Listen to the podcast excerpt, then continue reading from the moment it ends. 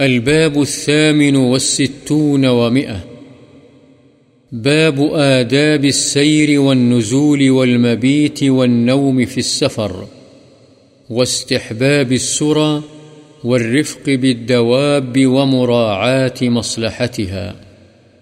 سفر میں چلنے، سستانے، رات گزارنے اور سفر میں سونے کے آداب اور رات کو چلنے جانوروں کے ساتھ نرمی کرنے اور ان کے آرام و راحت کا خیال رکھنے کا استحباب۔ نیز، جب جانور میں طاقت ہو تو پیچھے سواری بٹھا لینے کا جواز اور اس شخص کا معاملہ جو جانور کے حقوق میں کوتاہی کرے۔ عن أبي هريرة رضي الله عنه قال قال رسول الله صلى الله عليه وسلم إذا سافرتم في الخصب فأعطوا الإبل حظها من الأرض. وإذا سافرتم في الجدب فأسرعوا عليها السير وبادروا بها نقيها. وإذا عرستم فاجتنبوا الطريق فإنها طرق الدواب ومأوى الهوام بالليل. رواه مسلم. معنى أعطوا الإبل حظها من الأرض، أي ارفقوا بها في السير لترعى في حال سيرها، وقوله نقيها هو بكسر النون وإسكان القاف وبالياء المثنات من تحت، وهو المخ. معناه أسرعوا بها حتى تصلوا المقصد قبل أن يذهب مخها من ضنك السير. والتعريس النزول في الليل.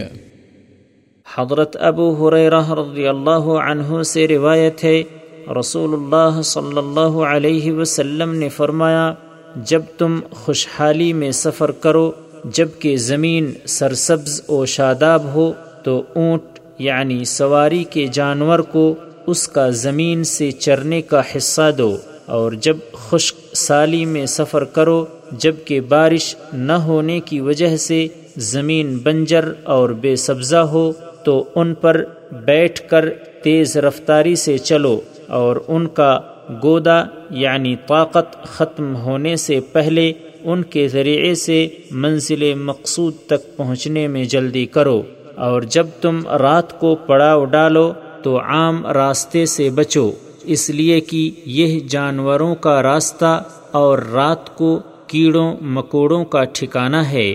مسلم۔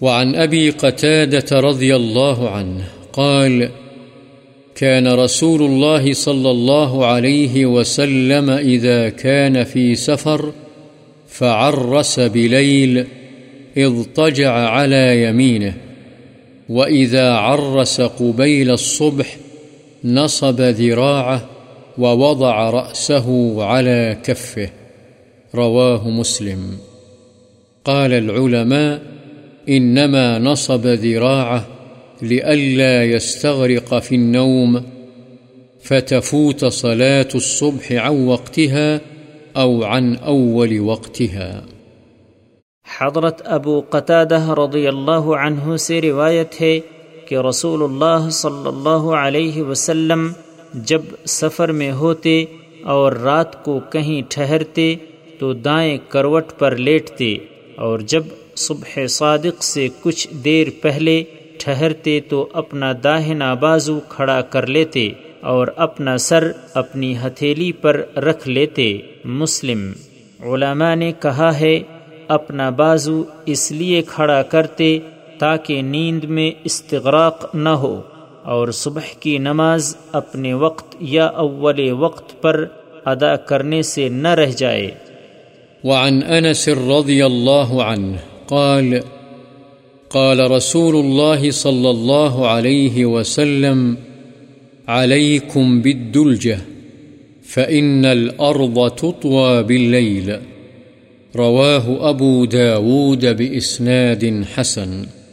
الدلجة، السير في الليل. حضرت انس رضی اللہ عنہ سے روایت ہے رسول اللہ صلی اللہ علیہ وسلم نے فرمایا، تم رات کے وقت سفر کرنے کو اختیار کرو، اس لیے کہ زمین رات کو لپیٹ دی جاتی ہے۔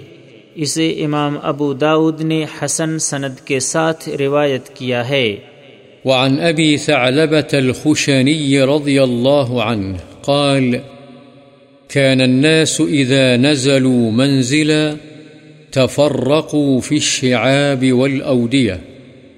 فقال رسول الله صلى الله عليه وسلم، إن تفرقكم في هذه الشعاب والأودية إنما ذلكم من الشيطان فلم ينزلوا بعد ذلك منزلا إلا انضم بعضهم إلى بعض. رواه أبو داود بإسناد حسن. حضرت ابو ثعلبہ خوشنی رضی اللہ عنہ سے روایت ہے کہ لوگ جب کسی منزل پر اترتے تو پہاڑ کی گھاٹیوں اور وادیوں میں منتشر ہو جاتے۔ تو رسول اللہ صلی اللہ علیہ وسلم نے فرمایا، تمہارا ان گھاٹیوں اور وادیوں میں منتشر ہو جانا شیطان کی طرف سے ہے۔ اس کے بعد صحابہ جس منزل پر بھی اترتے، ایک دوسرے کے ساتھ مل کر رہتے یعنی الگ الگ نہ ہوتے۔ اسے امام ابو داود نے حسن سند کے ساتھ روایت کیا ہے۔ وعن سهل بن عمرو وقيل سهل بن الربيع بن عمرو الأنصاري المعروف بابن الحنظلية وهو من أهل بيعة الرضوان رضي الله عنه.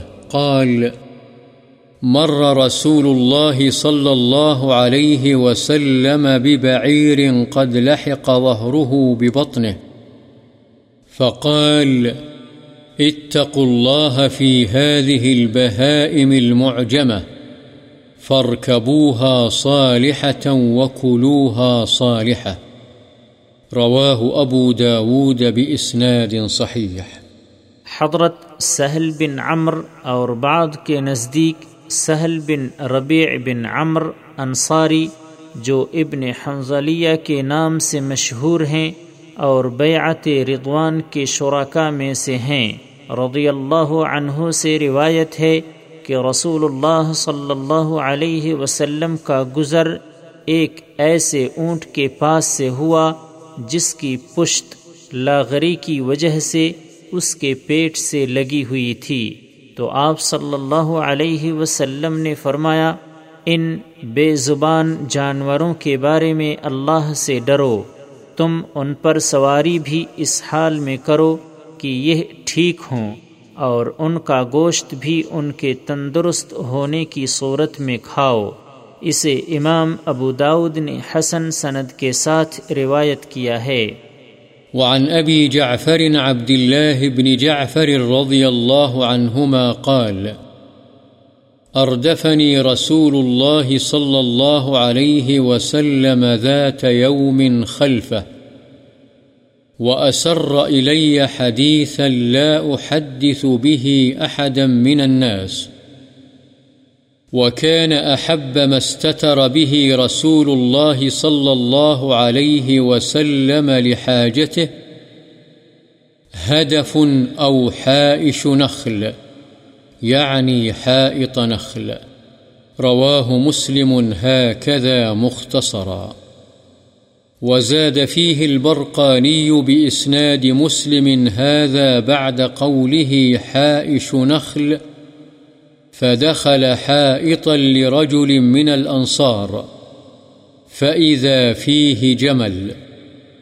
فلما رأى رسول الله صلى الله عليه وسلم، جرجر وذرفت عيناه.